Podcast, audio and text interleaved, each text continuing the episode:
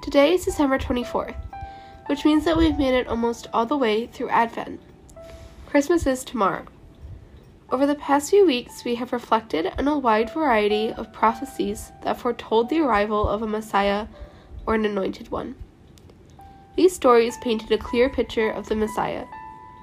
To recap, we learned that the Messiah would be born in Bethlehem. The Messiah would be born to a virgin and named Emmanuel. The Messiah would be descended from Abraham and from the line of Judah. The Messiah would be an heir to King David's throne. The Messiah would be announced by a messenger. The Messiah would speak in parables. The Messiah would be called King.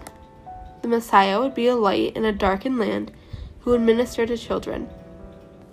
The Messiah would be rejected by his own people. The Messiah would be falsely accused of crimes. The Messiah would be silent before his accusers. The Messiah would be crucified with criminals. The Messiah would be resurrected on the third day. The Messiah would sit at God's right hand. The Messiah would be a sacrifice for sin.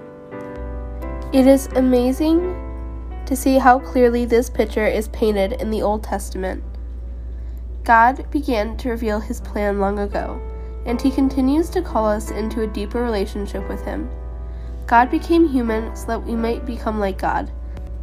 Let us pray silently today that we can more fully model our lives on the life and witness of Jesus, the Messiah, the Word made flesh.